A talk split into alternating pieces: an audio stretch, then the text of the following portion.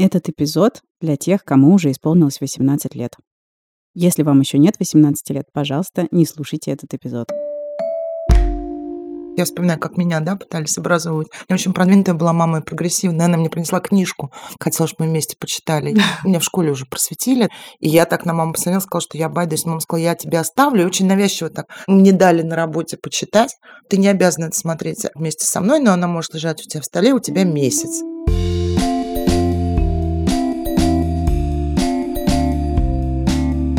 Всем привет, с вами снова самый честный подкаст о материнстве «Ты же мать», который сейчас входит в студии «Техника речи».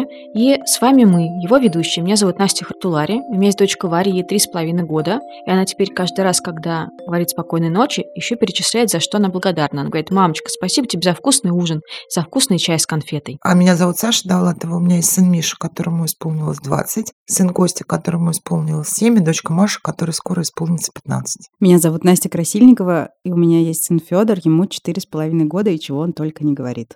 Мы сегодня будем говорить про сексуальное образование и про то, в какой момент нужно начинать с детьми обсуждать их личные границы, интимные места и отношения, которые включают в себя секс. Мы очень рады, потому что у нас сегодня в гостях Крис Покрытан, инклюзивный секс-педагог и подростковый психолог. Крис, привет! Привет! Спасибо тебе большое, что ты сегодня с нами. Я рад. Я хочу начать с того, что такое сексуальное образование, в какой момент с детьми стоит начинать об этом говорить, и что мы вообще подразумеваем под этим термином. Во-первых, спасибо тебе за термин «сексуальное образование», потому что у нас часто звучит половое воспитание и какие-то другие эвфемизмы в этом отношении, и это очень сильно усекает и подрезает то сексуальное образование, комплексное, как я его вижу, которое включает далеко не только взаимодействие действия внутри секса, внутри сексуальных отношений, далеко не только репродукцию, контрацепцию, вот эти все штуки, к которым пытаются, к сожалению, зачастую свести эту область знаний. Вот. Для меня сексуальное образование — это про наше тело, про взаимодействие со своим телом, с принятием его и с осознанием того, что нет понятия норма, а есть разнообразие. И оно и нейроразнообразие, и телесное разнообразие, и самое обширное вообще видение человека как очень уникальной личности с уникальными психологическими своими особенностями, с потребностями в сексе или с отсутствием он их, что очень важно вообще проговаривать, что секс можно не иметь и при этом иметь сексуальность. Например, это один из самых главных постулатов, с которых я захожу в сексуальное образование. Это и про границы, действительно, и про насилие, токсичность, про какие-то не слишком экологичные, не слишком бережные практики в отношениях, которые очень важно понимать с самого начала. И это один из аргументов вообще в пользу того, почему сексуальное образование должно быть, потому что, как я слышу периодически эту мифологическую установку, природа подскажет. Ну, природа, может, подскажет, что куда вставлять, но это как раз вот, там, не знаю, те пять-шесть процентов про секс, которые я включаю в общую канву сексуального образования. Все остальное природа не подскажет. Как определить, скажем, абьюзивные практики в отношениях, как понять, что с тобой обращаются не так, как должны обращаться с человеком, с неприкосновенным правом на свое тело, на свои границы. Как построить отношения, которые будут твои, а не патриархальные, бинарные, навязанные обществом. Вот это все природа не знает, это не ее задача, в общем-то, эволюционная. И я считаю, что сексуальное образование, оно в силу вот своей этой комплексности и всеобъемлющести не может быть начато, скажем, восемнадцать. Так же, как и сексуальность не наступает восемнадцать. Сексуальность у нас присутствует с самого начала до самого конца. И поэтому для меня сексуальное образование – это то, что можно классно начинать уже с первых момента взаимодействия с ребенком. Уже от того, как мы смотрим на ребенка. Я намеренно использую слово «ребенок», чтобы не уходить в слово «он», потому что тогда мы как будто отвергаем другие идентичности ребенка. Поэтому повторяю: ребенок, ребенок, ребенок, чтобы было нейтрально и инклюзивно. И когда родители наблюдают, например, или значимые взрослые, как ребенок прикасается к пенису или к вульве, и как-то на это реагируют, это уже сексуальное образование, хотим мы того или нет. Это не про курс, одобренный кем-то. Так и как надо реагировать? Вот классно надо реагировать. Радоваться. Салют, Салют. Серпантины. Я что-то вот не понимаю, что значит да. классно. Ну вот, допустим, угу. о каком возрасте ребенка мы сейчас говорим, к примеру. Знакомство со, со своим телом происходит, ну, в первые несколько лет жизни точно. И когда мы видим, как ребенок, например, осознает впервые, возникает вот это понятие проприоцепции, уже начинается какое-то осознание своего тела, движение в пространстве своего тела. И здесь ребенок закономерно осознает, что есть не только уши, нос и там, не знаю, животик, Ну, например, есть пенис, есть клитор, особенно когда мы не перевязываем ребенка и видим, что ребенок всецело взаимодействует с разными частями тела. В смысле, не пеленаем? Не пеленаем, да, не перевязываем. Ужасное слово. У меня нет детей, если что. Я думаю, это все объясняет. Я слышу часто отклики от родителей, что вот, ну, здорово и умиляешься, когда ребенок там ушки свои щупает, и как только родители видят, что ребенок дошел до пениса или дошла ручка до гениталий, то сразу возникает инстинктивное желание как раз запеленать эту часть или руки в рукавчики, или как-то отреагировать ступором, я не знаю, или попыткой отвлечь. Безусловно, мы не можем, это еще довербальный период, как правило, мы не можем вполне осознать, насколько это для ребенка оставляет какой-то след. Но мне кажется, вот эти реакции, особенно систематические эмоциональные реакции такого стыда, нашего собственного взрослого стыда, они не могут не оставлять какой-то след. Дочка Варя, ей три с половиной года, когда она иногда протягивает руку к промежности, я немножко путаюсь в терминах. Сейчас разъясним. Да, мы, надеюсь, мы к терминам придем. Я начинаю спрашивать, у тебя что-то болит? Может быть, ты хочешь в туалет? То есть это какие-то такие первые мысли, что это какое-то неудобство, физиологические потребности, там, пописать или что-то еще. Угу. Может быть, такими вопросами я закладываю тоже какую-то мысль не совсем, может быть, верную. Прям очень интересный инсайт. Я с удовольствием разовью эту мысль, если хотите. Хотим, да. Но сначала давайте с промежностью разберемся. Разберемся с промежностью. Я э, здесь отсылаю всех к прекрасным э, выпускам блога и публикациям Саши Казанцевой, которая много рассказывает про такое понятие, как периниум, научное название промежности. Это угу. расстояние между входом во влагалище угу. и анусом, анальным отверстием. Поэтому промежностью называть все гениталии, включая вульву, не суперкорректно. И здесь, конечно, важно, чтобы, ну, вот сексуальное образование такое суперформальное, оно, конечно, включает понимание. Каждый раз мы с этим сталкиваемся, с даже уже подростками среднего возраста, подросткового, которые менструируют, мы сталкиваемся с тем, что ребята вытаскивают тампоны каждый раз для для того, чтобы пойти пописать, потому что они не знают, что уретра и вход во влагалище суть разные вещи. Угу. Как мы на это вышли однажды, спустя полгода после занятий сексуальным образованием, потому что я просто даже не предполагал, что может быть такой вопрос. Подросток узнала о том, что я экоактивистничаю, забочусь об окружающем мире, и она начала переживать и стала мне рассказывать о том, что вот она, кажется, очень неэкологично себя ведет и думает, есть ли какой-то способ не вытаскивать каждый раз тампоны, угу. когда писаешь. И все это наводит нас на мысли, что, конечно, важно объяснить, что есть, условно, если мы говорим про гениталии, включающие вульву и все составляющие этой вульвы и вход во влагалище, то здесь важно объяснить подростку, ребенку, что есть клитор. И клитор – это не только пимпочка, а он большой орган, который входит внутрь ножками и телом своим и обеспечивает там нервными окончаниями как раз природу всего нашего сексуального возбуждения. И что эрегируется не только пенис, но и клитор. Это важно, потому что иногда, когда рассказываем про эрекцию, мы не упоминаем о том, что она может быть у клитора, и иногда персоны с клитором пугаются, когда ощущают, что он как-то набухает, становится больше, есть ощущение, как будто что-то происходит не то.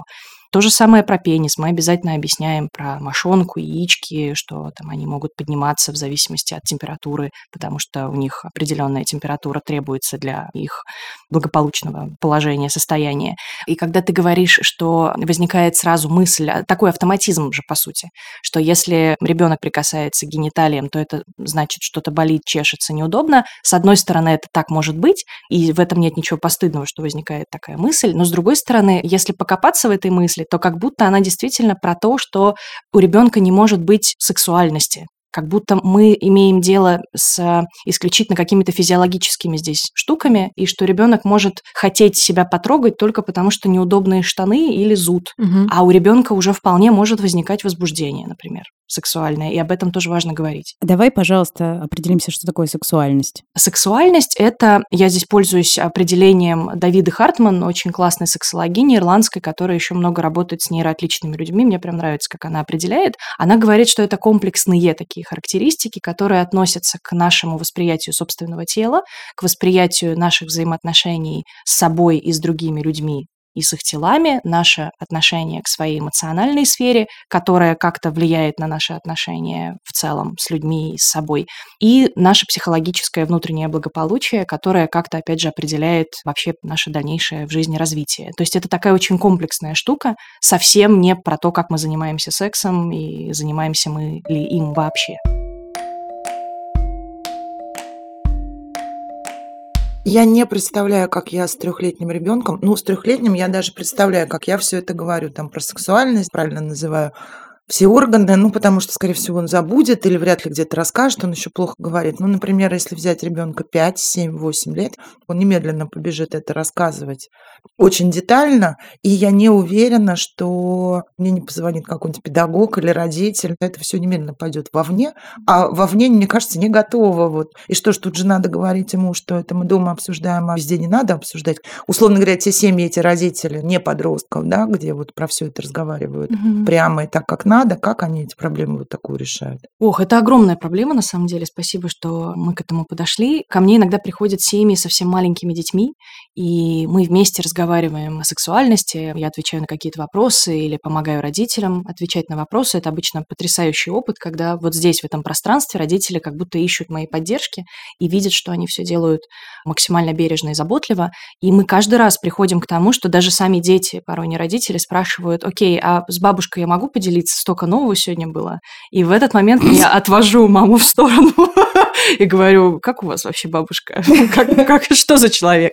Нет, я шучу, конечно. Мы просто обсуждаем, что если бабушка, человек скорее не готовый к такой информации, то, наверное, стоит в этот момент ребенку объяснить, в этом нет ничего ужасного. Мир так устроен, что внутри нашей семейной системы узкой мы обсуждаем все, и мы считаем, что сексуальное образование комплексное, обязательное, значимое и там позитивное, но не все люди разделяют эти ценности. Так же, как не все люди разделяют ценности гуманизма, и мы иногда сталкиваемся с расизмом и ксенофобией. Поэтому, да, дети здесь учатся, наверное, еще и пониманию того, что мир несовершенен, и я не вижу в этом сложности в том смысле, что мы как будто заставляем ребенка идти на какие-то компромиссы, на какую-то сделку с собой. Я не вижу в этом сложности, я вижу репутационные сложности, когда ребенок находится в социуме уже, в коллективе. А в чем? Давай попробуем разобраться, в да. чем проблема. Вот, например, приходит Костик и говорит: у меня есть пенис и яички в сад. Например, Нет, он приходит... начинает что-то про сексуальность. Про пенис и яички, наверное, он уже без меня обсудил, я так подозреваю, ну, то есть он уже в курсе. Какие-то более такие детальные вещи в таких же терминах. Он это в школе, да, например, рассказывает. Да. Говорит: а ты же чего ты там взяла? Мне мама сказала. Дальше все тычут пальцами и ржут. Это обычная реакция детского коллектива. Дальше это, например, слышит учительница, где-нибудь абстрактная, которая очень вежливая, аккуратная, например, не обязательно лежит в обмороке, как бабушка потенциальная. Говорит: вы знаете, вот там ваш ребенку такие темы, ну, вот над ним смеются. И дальше я вот чувствую, что на этом моменте меня вырубает, потому что, ну, это не моя война, это вообще не война, это какие-то базовые обычные вещи. Еще здесь проблемы мне иметь не хочется, поэтому мне проще особо ничего не говорить, ну вот так глубоко. Но дальше просто наступает тот момент, когда ребенок уже не хочет с тобой сам про это говорить. Он уже да. знает много чего. Я не знаю, правильного или неправильного. Они сейчас очень быстро образовываются, да, благодаря интернету.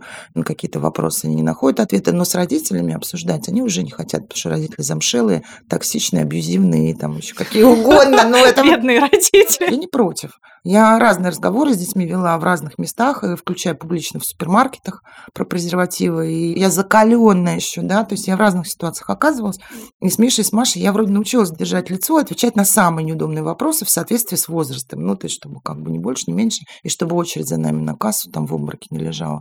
Но вот когда мы говорим о таком уже просвещении, ну, таких подробных, серьезных терминах, глубоких, у меня прям вот какой-то такой вот тут вот целлофановый пакет между мной и тем, что ты рассказываешь. Откликнусь прежде всего на штуку про то, что дети будут смеяться.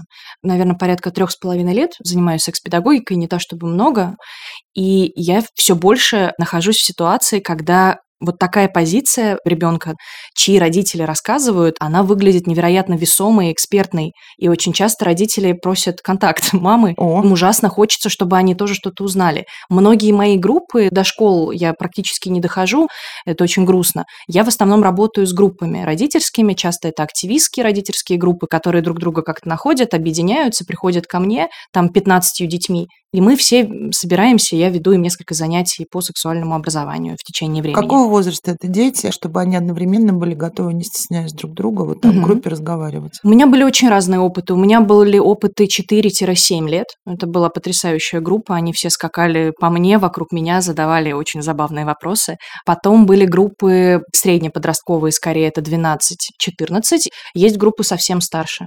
шестнадцати-восемнадцати лет. И они в группе готовы это обсуждать? Да, абсолютно. Причем я не разделяю Встречаюсь. группы по идентичностям. Я сам не бинарный человек, и мне очень важно вообще про идентичность очень много говорить в курсах сексуального образования. В общем, сейчас я ответил этим на вопрос, почему школа меня не любит. А еще хотел сказать про действительно про стыд, про ощущение того, что мы делаем что-то не то, когда рассказываем детям штуку, за которую табуируют, ругают и всячески пристыжают. На самом деле это очень горькая действительно правда. Я абсолютно здесь не спорю с тем, насколько это уязвимо и насколько болезненно это делать, когда ты знаешь, что могут прийти из школы, могут, там, не знаю, родителя mm-hmm. зачем-то наругать, хотя родитель, в общем, заботится как раз о безопасности, о границах, о том, чтобы не было насилия. Но мне как раз кажется, что если мы не будем такую низовую активность, инициативу осуществлять, то, ну, в общем... Курс семьеведения. Семьеведение, да, где, в общем, все очень бинарно и патриархально, и уныло, и печально. Это все, что нам останется. Можем ли мы ходить перед детьми голыми? Я считаю, что ходить голыми абсолютно нормально и естественно. Это такая преамбула. Дальше важно пойти немножечко вглубь и понять, какова культура семьи в целом. Потому что случается так, что, не знаю, в семье... Одеваются ли они на улицу, например? Ну, например. Ходят ли они, например, на нудистский пляж? Mm-hmm. Я вот, например, работала с семьей, в которой было принято всем ходить на нудистский пляж, и подросток, будучи еще ребенком, ходил-ходил с ними, а потом, став подростком, переосознал какие-то свои ценности и, в общем, пришел ко мне как раз с запросом, как бы мне, не обижая, рассказать им, что я, в общем, уже не хочу с ними ходить голыми, и хотел бы, чтобы они тоже ходили в другой части дома голыми.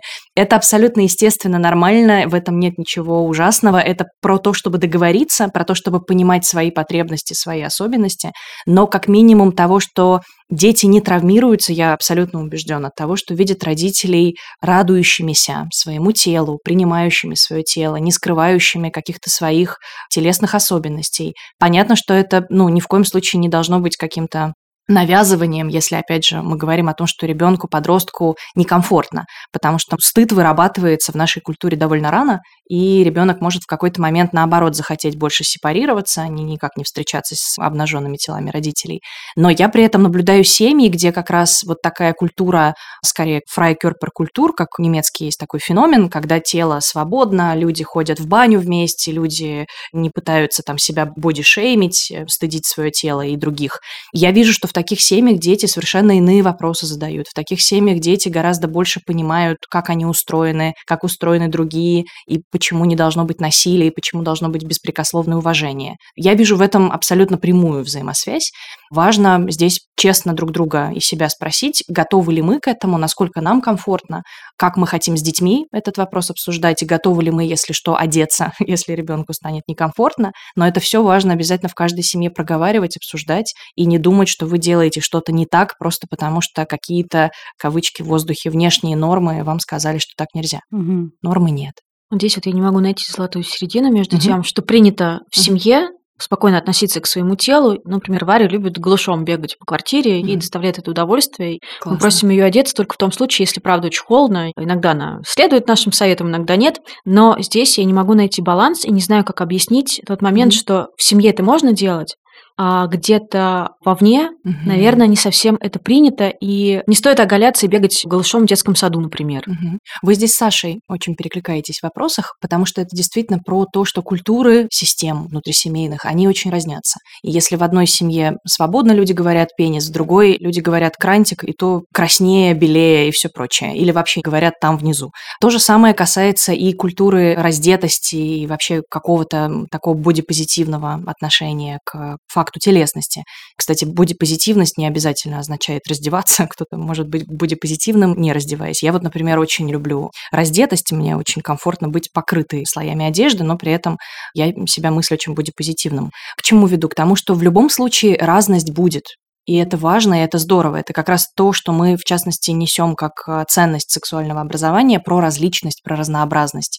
И в какой-то семье вообще не принято делать то, что принято у нас. В конце концов, есть семьи с другими религиозными, какими-то этническими, ценностными корнями и установками, для которых какие-то штуки вообще непредставимы, которые мы делаем каждый день, вообще не относящиеся к сексуальности. Например, в каких-то семьях едят ложками, каждый раздельно из своей тарелочки, а в каких-то семьях руками вместе из одной посуды. посуды. Здесь тоже очень важно понимать эти границы, эту разность, и от того, что мы объясним, что, слушай, вот в семье твоих друзей люди едят вот так и не ходят голыми, а мы едим вот так и ходим голыми. Ты же понимаешь, что все просто зависит от семьи, и это не значит, что кто-то не прав или кого-то нужно исправить. Все абсолютно имеют право на свою позицию, на свою правду. И мне кажется, здесь еще что важно, я очень много работаю в последнее время с нейроотличными ребятами, например, с расстройствами аутистического спектра. И здесь есть очень прямая такая штука в силу буквальности мышления многих людей с аутизмом, например, не метафоричности и не абстрактности этого мышления. Когда, например, ребятам объясняют, что мастурбировать можно в своей комнате при закрытых дверях, если не объяснить, что это не в любой комнате при закрытых дверях, то вполне классная комната может стать таким местом. Или, там, не знаю, в каком-то еще mm. общественном пространстве. Если мы не проговариваем четко, подробно, какая это комната, буквально с каким цветом стен, что должно быть в этой комнате для того, чтобы ты осознала, осознала, осознали, что это действительно пространство, где ты мастурбируешь, например. И в чем разница между комнатами, где ты этого не делаешь. Вот, мне кажется, то же самое можно абсолютно спокойно перелагать и на любых ребят, не только нейроотличных, а просто объяснять, что есть пространство, где мы это делаем. Например, даже если мы в нашем же доме, но к нам пришли гости со своей культурой, там бабушка приехала пресловутая. Сегодня мы как-то бабушек прям шеймим. Мне но мы любим бабушек, на самом деле. Мы любим бабуль. Есть очень классные. Вот, но я просто к тому, что мы проговариваем в любом случае границы, и тем самым мы на самом деле тоже решаем задачу Задачи сексуального образования. Говорим о том, что все разнообразно и здорово уважать границы, правила и установки других персон. Крис, скажи, пожалуйста, mm-hmm. в каком возрасте стоит начать говорить с ребенком о... Об основах сексуального образования. Здесь очень важно сразу сказать, что говорить важно с любого возраста, с которого готовы сами дети, из которого готовы родители. Тут обязательно учитывать ощущения самих родителей. Если, например, вы даже свято верите, что пора начинать, но внутренней готовности нет, наверное, стоит подождать, пока, например, дети уже не поставят вас перед фактом необходимости, задав какие-то свои вопросы. Но в любом случае, я убежден, я работаю в такой скандинавской системе, где сексуальное образование начинается с трех-четырех лет уже абсолютно точно, и неважно, здесь дети вербальные, невербальные, есть понятие альтернативной коммуникации, мы можем картинки вместе рассматривать и, например, если ребенок с нейроотличиями, обсуждать какие-то штуки, вот как выглядит там тело, вот что такое, не знаю, гендер и все прочее. Но при этом нам важно ориентироваться, несмотря на то, как бы мы рано не начинали сексуальное образование, важно ориентироваться на когнитивные, эмоциональные, психологические особенности ребенка. Если мы чувствуем, что разговор вообще никак не идет, интереса со стороны ребенка нет, то здесь, наверное, стоит, ну, просто мягко, периодически что-то такое смотреть, вызывающее пищу для размышлений, какие-нибудь совместно фильмы, мультики, периодически нажимать на паузу и обсуждать, что сейчас происходило, и пытаться как-то подобраться мягко к этой теме, но при этом чутко реагировать на дискомфорт и комфорт ребенка. Если ребенку вообще супер некомфортно, то не стоит туда лезть и давить. Никогда не поздно. Это тоже очень важная тема, потому что иногда ко мне приходят очень огорченные, расстроенные родители, а я к родителям здесь так же, как к детям и подросткам, отношусь с большой нежностью. Мне очень хочется их успокоить и сказать, что если у вас там уже пятнадцатилетние дети, которые с вами больше ни о чем не говорят, это не значит, что сексуальное образование все упущено и дальше какой-то ужас. Здесь мы тоже обсуждаем какие-то новые возможности с ребенком сблизиться, попробовать, там, не знаю, придумать семейные совместные обеды или ужины, узнать больше, чем дети интересуются, посмотреть любимое аниме или почитать мангу совместно, или фанфики какие-то, которые подростки любят. Понимаю, да, это звучит очень тяжело. Здесь важно отталкиваться от потребностей и особенностей ребенка, подростка. И мне кажется, еще очень важная штука, что часто родителям кажется, что разговор про сексуальность должен быть какой-то один большой и навсегда. Это заблуждение. Нет такого, что вы выпили коньяка, собрались силами, сели, через три часа все кончено, и вы свободны. Почему-то реально очень у многих людей, которые ко мне приходят в практику, возникает такое иллюзорное представление, что сейчас они научатся, проживут этот ужас и стыд один раз, и все, больше никогда. Мне очень хочется их убедить в том, что ничего страшного в том, что это неправда, нет. Напротив, то, что эти разговоры повторяются, то, что возникают потребности обсуждать друг с другом столь близкие, глубокие, доверительные темы, это как раз про создание атмосферы безопасности в отношениях, про близость родителей и детей, и это классный инструмент построения как раз вот этой бережной близости. Я была в этих ситуациях, я вспоминаю, как меня, да, пытались образовывать. Я очень продвинутая была мама и прогрессивная, она мне принесла книжку, хотела, чтобы мы вместе почитали, и, видимо, выпив коньячка перед этим. Меня в школе уже просветили, и я так на маму посмотрела, сказала, что я байдаюсь. Мама сказала, я тебя оставлю, и очень навязчиво так. Мне дали на работе почитать, ты не обязана это смотреть вместе со мной, но она может лежать у тебя в столе, у тебя месяц. Это смысл был в том, что книжку нам дали на месяц, но, честно говоря, это все равно все было очень пугающе, очень навязчиво. Ну, то есть я, может быть, бы и хотела ее посмотреть, и мне было любопытно, но меня вот это все так напугало, что я ее вообще не смотрела. И, собственно, вопрос здесь в том, как не быть вот таким навязчивым родителем. Вот как здесь баланс этот соблюсти? Ох, это правда очень тонкий баланс, и в том примере, который ты приводишь, мне кажется, здесь гораздо больше перекладывание ответственности. И как будто здесь считывается... Я бы считал, будучи подростком, если бы со мной так родители поступили, они, мне кажется, со мной так примерно и поступали, я бы считал это как нежелание вообще со мной в эту тему входить. Вследствие этого возникает логическая мысль о том, что эта тема какая-то ужасная, и про нее вообще не стоит обсуждать с родителями, и, и вообще стыдно про это говорить.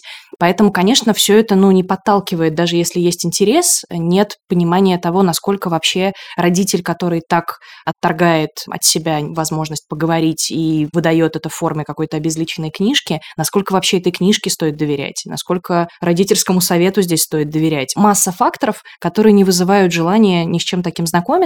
Ну и вообще вот эта формулировка, что типа есть у тебя месяц, давай-ка образовывайся. Как я обычно делаю? Я предлагаю родителям, например, выбрать какой-нибудь классный сериал. Вот сейчас идет потрясающий Sex Education, дропнули на Netflix третий сезон, мы все смотрим. И это огонь. И многие семьи вполне уже готовы к тому, чтобы, например, предложить детям посмотреть пару серий вместе. Обсуждаем. Мои дети... Да. Не будут смотреть это вместе со мной. Это я точно знаю, не откажутся. Угу. Дети-подростки не захотят смотреть это с родителями. Хорошо. Может быть, какой-то другой семейный фильм, который больше зайдет и тебе, и детям, и который ты предложишь в качестве, ну, не знаю, затравки для какого-то разговора. Не знаю, просто фильм, где поднимаются какие-то темы отношений, например. Здесь же не обязательно вместе сидеть и смотреть, как люди занимаются сексом. Я сам с мамой не очень до сих пор готов это смотреть, и периодически я выхожу из комнаты. Вот. И я в этом смысле обязательно советую ориентироваться на свои тоже ощущения и границы. И, например, там, не знаю, какой-нибудь старый добрый Форрест Гамп рождает массу тем и про насилие, и про патриархат, будь он неладен, и вообще про все, про границы, про сексуальность, там, про инвалидность. Это же потрясающая канва и материал для обсуждения. Вам не обязательно сразу садиться и такие, так, давай поговорим про анальный секс. Я вообще не представляю, чтобы такой разговор был, если до этого не было никакого предварительного, очень долгого прорабатывания доверия внутреннего. Поэтому поговорить про что-то вроде, а знаешь, некоторые люди, там, не знаю, живут не в браке, например, а там встречаются просто друг с другом, а есть люди, которые встречаются сами с собой, это самопартнерство называется. Здесь мы не заходим на какие-то супер там страшные для нас как будто границы, но при этом мы поднимаем очень важные темы и тем самым показываем детям, подросткам, что вообще-то мы в теме, с нами можно поговорить, то есть мы там не осуждаем, мы много чего готовы услышать и узнать. И больше, мне кажется, родителям стоит задавать вопросов. Вот культура задавания вопроса – это то, с чем я еще как подростковый психолог сталкиваюсь постоянно. Когда мы, например, с подростком начинаем копаться, почему подросток вообще с родителями, со значимыми взрослыми ни о чем там не говорит, а со мной отлично. То есть мне приводят ребенка и говорят, что человек молчит и вообще не взаимодействует. У меня этот человек в кабинете бегает кругами, декламирует, рассказывает. Совершенно другое происходит. И мы приходим очень часто к одному и тому же выводу, что я задаю вопросы не в стиле «колготки надела, все норм, до свидания». Ну, то есть какие-то такие базовые про ключевые потребности или какие-то очень общие серии, ну, как в школе. Я задаю очень конкретные и подробные вопросы, потому что мне безумно важно, что взбесило подростка сегодня, какие мысли вызвали ажиотаж, в кого влюбились, там, не знаю, а что понравилось из одежды сегодня у друзей и подруг.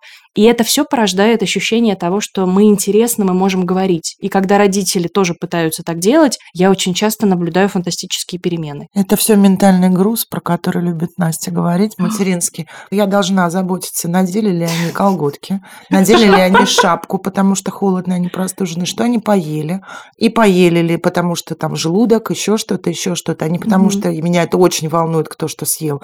И при этом я должна еще, ну, получается, да, yeah. если я хочу нормальных отношений, спрашивать, что понравилось из одежды подруг, это клево, ну, ресурс-то где взять? О, да, это правда. Я очень хочу сейчас всех родителей поддержать и сказать, что вы и так делаете очень много, и вы и так, ну, не знаю, я искренне восхищаюсь людьми, которые отваживаются, мне кажется, на такое невероятное предприятие, как быть родителями. Я без пафоса всякого говорю, потому что мне тридцать два, и я даже не чу себя надеждами, что я вообще действительно буду способен когда-нибудь стать родителем. Все, что я могу, это давать советы, но при этом черт его знает, как я бы вообще это все делал сам, может быть, сам бы сидел в ужасе, рвал на себе волосы и не понимал. Поэтому мне очень хочется сказать, что вы справляетесь в любом случае, вы потрясающе это делаете, вы точно не одни, и вы точно делаете все, что вы можете. Это самое главное.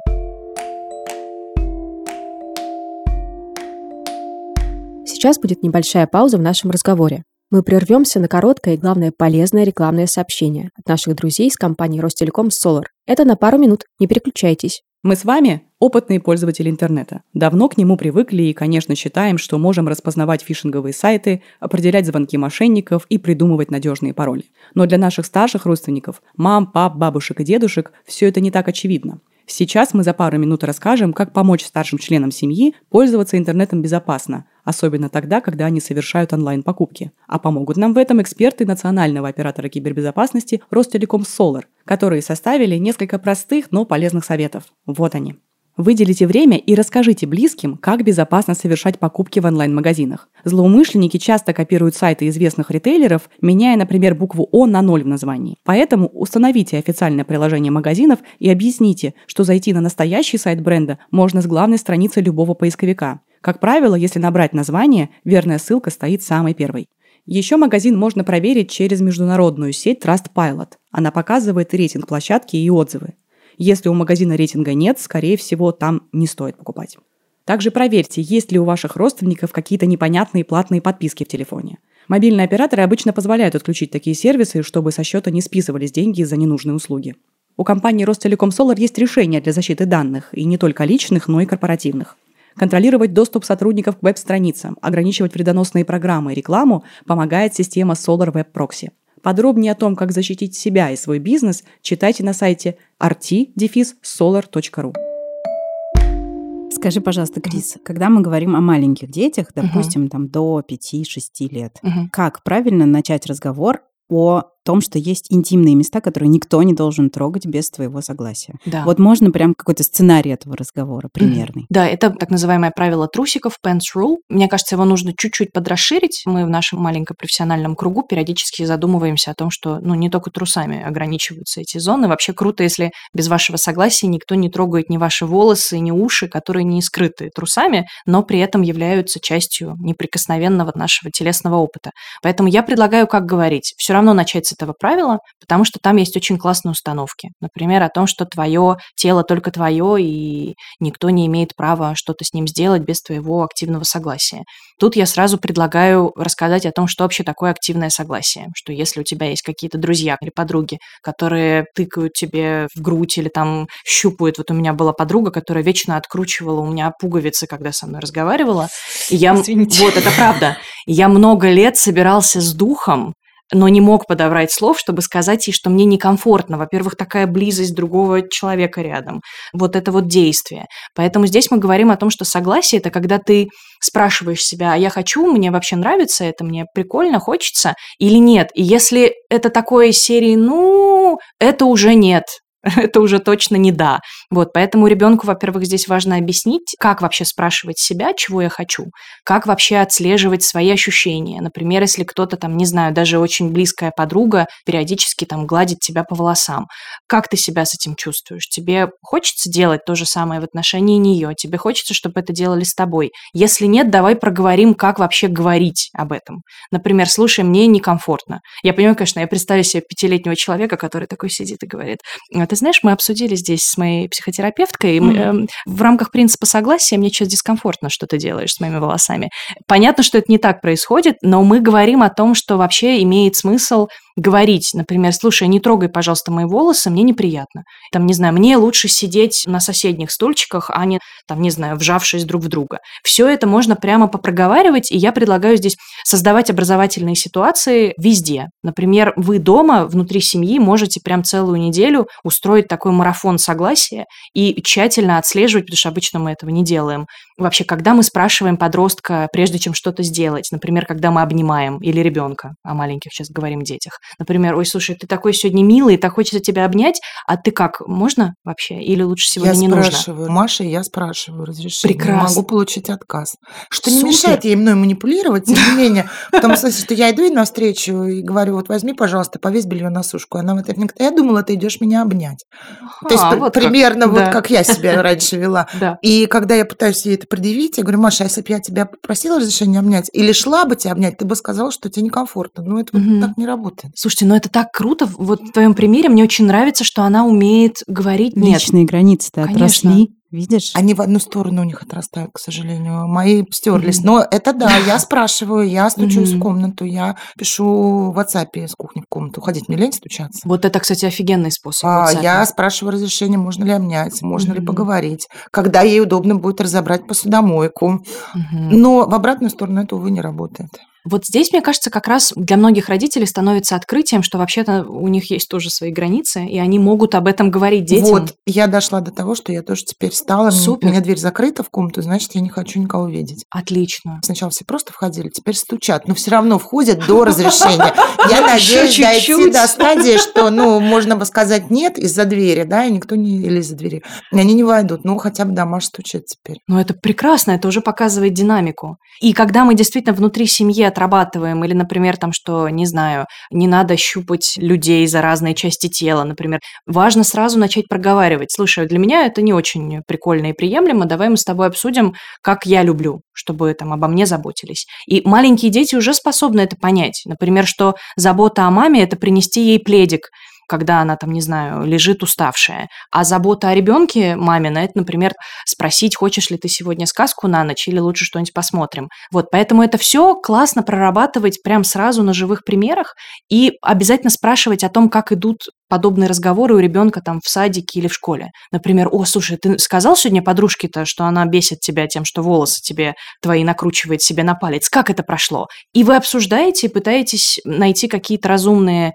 в этом зерна и способы, как ребенку научиться это делать более безопасно для угу. себя и бережно к другим. Крис, все-таки возвращаясь к правилу трусиков, да. Оно что нам говорит? Это правило, которое говорит о том, что наше тело неприкосновенное, и никто без нашего согласия не может к нему прикасаться. И то же самое касается тел всех остальных персон вокруг. Оно говорит о том, что есть только условно самые близкие люди, там мама, медицинский персонал и то, которые тоже желательно с согласия, могут прикасаться к самым нашим уязвимым частям, например, гениталиям. И если, например, мы переживаем какие-то прикосновения нежелательные, особенно в, в области гениталий или каких-то других зон, которые мы считаем наиболее для себя интимными и уязвимыми от других людей, которые вообще не должны этого делать, то мы об этом обязательно сообщаем. И вот здесь тоже важно выработать язык, как угу. мы об этом говорим. Поэтому, собственно, классно, если дети знают, что такое промежность, что такое пенис, что такое все остальное, потому что тогда можно будет не там внизу ко мне что-то попало или там меня потрогали, а мы четко обозначаем близким, значимым нашим, что с нами происходило, и тогда есть все шансы избежать насилие. Вот. Плюс это правило говорит о том, что нет ничего стыдного в том, чтобы говорить. С одной стороны, такая игра слов «спикап» — это в принципе «говори, не стыдись», а с другой стороны «спикап» как «говори громче». Угу. Потому что очень часто мы сталкиваемся с тем, что мы поделились с одними взрослыми, они проигнорировали или сказали, что «да ладно, это дядя так выражает свою любовь», например. Значит, нужно идти и говорить дальше, значит, нужно привлекать к этому внимание. И ребенку очень важно понимать, сознавать, что у ребенка есть полное право всячески обозначить свой дискомфорт и нарушение собственных границ. У меня у Маши так, по-моему, в детском саду или в самом первом классе, совсем ну, в таком возрасте, проверяли на вшее, и тогда это mm-hmm. когда по классу проходит медицинский работник, и роется в голове, и Маша устроила... Сейчас я понимаю, что лучше так. Да. Устроила страшный скандал, сказала, что ее никто не имеет права трогать, кроме мамы. Прелестно. И не было тогда еще вот этих WhatsApp, чатиков, то есть это надо было звонить родителям, получать согласие. Я извинялась потом, конечно, в детском mm-hmm. саду, ну, потому что это была прям проблема, да, всех смотрели, а она, спасибо, что не кусалась, как-то мне так сказали. Вот, она очень, да, защищала. Хорошо, это круто, просто конечно. Я немножко не договорила с ней, что медицинский работник может, что голову, например, может. Можно. Mm-hmm. Вот. Но я помню, что это было прям ну, очень неудобно, и мне пришлось всячески извиняться. Сейчас я думаю, вау, как круто. То есть конечно. Это какие-то десять лет прошло, mm-hmm. ну, меньше, да, и уже как бы все изменилось. Ну, и вообще с медицинским вот этим всем школьным процессом я вспоминаю свой ужасный ужас и опыт, когда мы ходили по кругу, как в каком-то лагере. Нас раздели до трусов. Это была, кажется, диспансеризация или что-то такое. Я до сих пор помню этот страшный ужас.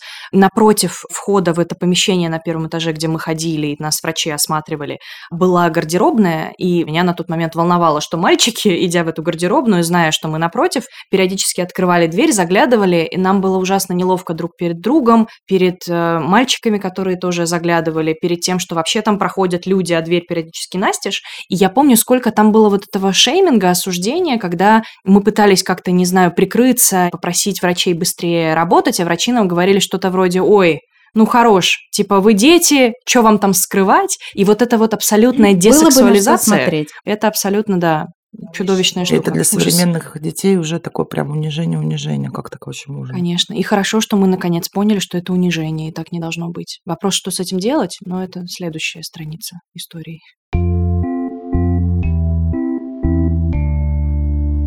Мне кажется, что наши дети порой, даже в самом маленьком возрасте, смелее обращаются с некоторыми терминами и вообще с этими темами. А, например, mm-hmm. я до сих пор ловлю себя на том, что когда говорю слово «пенис», например, или «вульва», mm-hmm. я испытываю приступы смущения, и мне хочется глупо хихикать. Поэтому у меня такой вопрос: как подготовиться родителю к разговору с ребенком? Ой, очень классный вопрос. Я какое-то время вел с прекрасным книжным Маршак курсы для родителей как раз на эту тему, как подготовиться.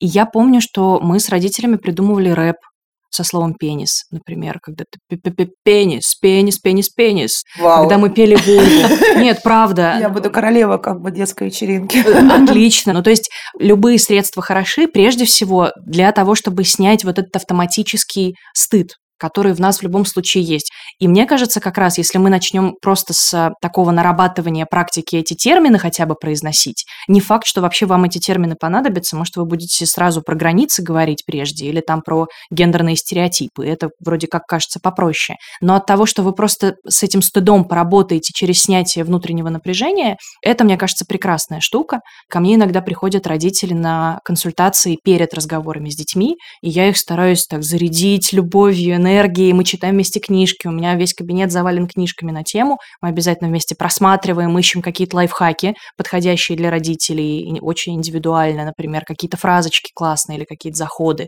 Смотрим, что у родителей вызывает наибольшую какую-то дрожь и неприятие, и вот здесь мне очень важно, чтобы быть подлинно бережным специалистом, мне очень важно напоминать родителям про их границы тоже и обозначать, что если вы, ну, совершенно не готовы говорить про роды, для ряда, например, родителей говорить про роды — это разговор про насилие во многом, который очень сильно триггерит, очень болезнен. Я ни в коем случае здесь не настаиваю на том, чтобы вообще этот разговор был. Мне очень важно здесь, чтобы родители тоже не забывали, что им должно быть комфортно в этом разговоре. Они должны ловить от него кайф, потому что иначе это будет мучительно, ужасно, страдательно. И если для того, чтобы словить кайф, им надо прочитать, там, не знаю, «Как хочет женщина» Эмили Нагоски, чудесная книга, или «Сексуальный интеллект» Марти Кляйна.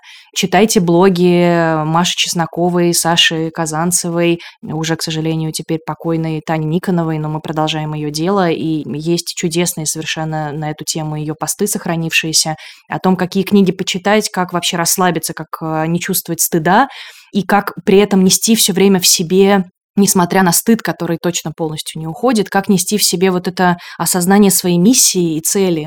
Мы идем с этим разговором, чтобы наши дети были счастливее, чем мы, чтобы у них не было сексуального опыта, который, ну, в общем, совсем не про секс, а про насилие, чтобы они не винили себя за то, что им нравятся люди не того, сейчас кавычки снова в воздухе, пола или гендера, которые считаются принятыми, опять же, в кавычках, в нашем там обществе и государстве, чтобы они просто жили более качественной, классной жизнью.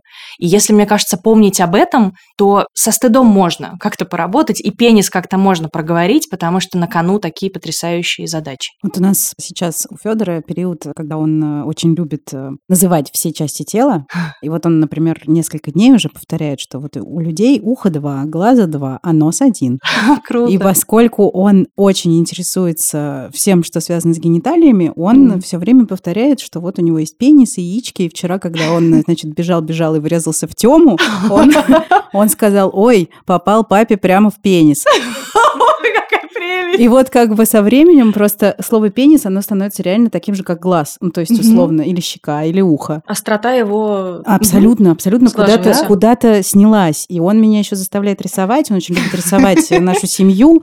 И сейчас он заставляет меня рисовать всех членов нашей семьи с пенисами. И тебя тоже? Меня, бабушку Машу, бабушку Таню. У всех пенисы. Ой, это гениально же. Да, и если, не дай бог, как-то недостаточно четко нарисовала, он говорит: получше надо, получше нужно здесь, значит, яички надо нарисовать. Вот. И как-то, знаешь, вот от того, что мы все время про это говорим, уже слово «пенис» вообще ничего не значит. Ничего как бы не движется внутри. Пенис тоже уже как-то вполне он вошел в мой лексикон, но мы пришли на диспансеризацию с Костей в хорошую частную клинику, платную. Костя вообще сначала, кстати, сказал: все, уходим, он хочет, чтобы я разделся. Я говорю: нет, нет, это врач, это можно. Я говорю: давай, он просто посмотрит пенис. Ну, врач, услышав, что я говорю слово «пенис», так посмотрел на меня, говорит: ну, завернула. Краник я посмотрю, краник. Ну, уже мать сказала, ну, промолчи просто. Конечно. Ну, Костя, кстати, сказал: у меня нет краника. Отлично. Я больше спотыкаюсь о названии женских гениталий. Конечно, да. Потому что патриархальная культура. Потому что женское тело под гораздо большим запретом, чем мужское. Но О, это очевидно. Все и объяснилось. Знаете, мне еще хочется очень сказать, многие родители переживают, что, условно, если они поговорят с детьми, особенно с маленькими, про секс, про сексуальность, то как будто уйдет вот эта детскость, невинность, нежность. Честно скажу, я разговариваю с какими-то колоссальными десятками и сотнями за все это время детей, самых маленьких, про секс и сексуальность. Моя нежность к ним и восхищение тем, что они выносят из нашего опыта, она только возрастает. То, как, не знаю, ко мне подошел однажды тоже семилетний, по-моему, ребенок и сказал, что он все внимательно записывал на наших занятиях. Вот. И потом он, когда уходил, он сказал: знаешь, в моем классе до сих пор дети ругаются словами «гей» и «аутист», а благодаря тебе я понял, что они просто дураки. И я так никогда не буду. Спасибо тебе. И пожал мне руку. И мне кажется, ну вот как можно думать, что потеряна какая-то там невинность или что ребенок меньше ребенок? Напротив, ребенок гораздо более в этом смысле защищена или защищен и гораздо более в безопасности находится после этих разговоров, но совсем точно не менее невинен или нежен. Вот это мне очень хочется тоже донести.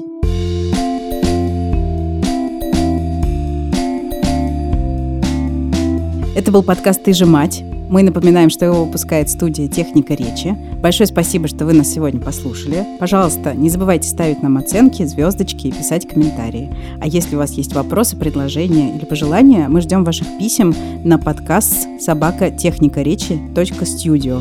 И не забывайте еще рассказывать о нас своим подругам, родственницам, близким, друзьям и в соцсетях. А пока вы ждете нашего следующего выпуска, слушайте новые сезоны подкастов студии «Техника речи», например, подкаст «Розенталь и Гильденстерн» или подкаст «Книжный базар», у которого теперь есть видеоверсия, которая выходит на YouTube-канале студии «Техника речи». Пока-пока. Пока, товарищи. Пока.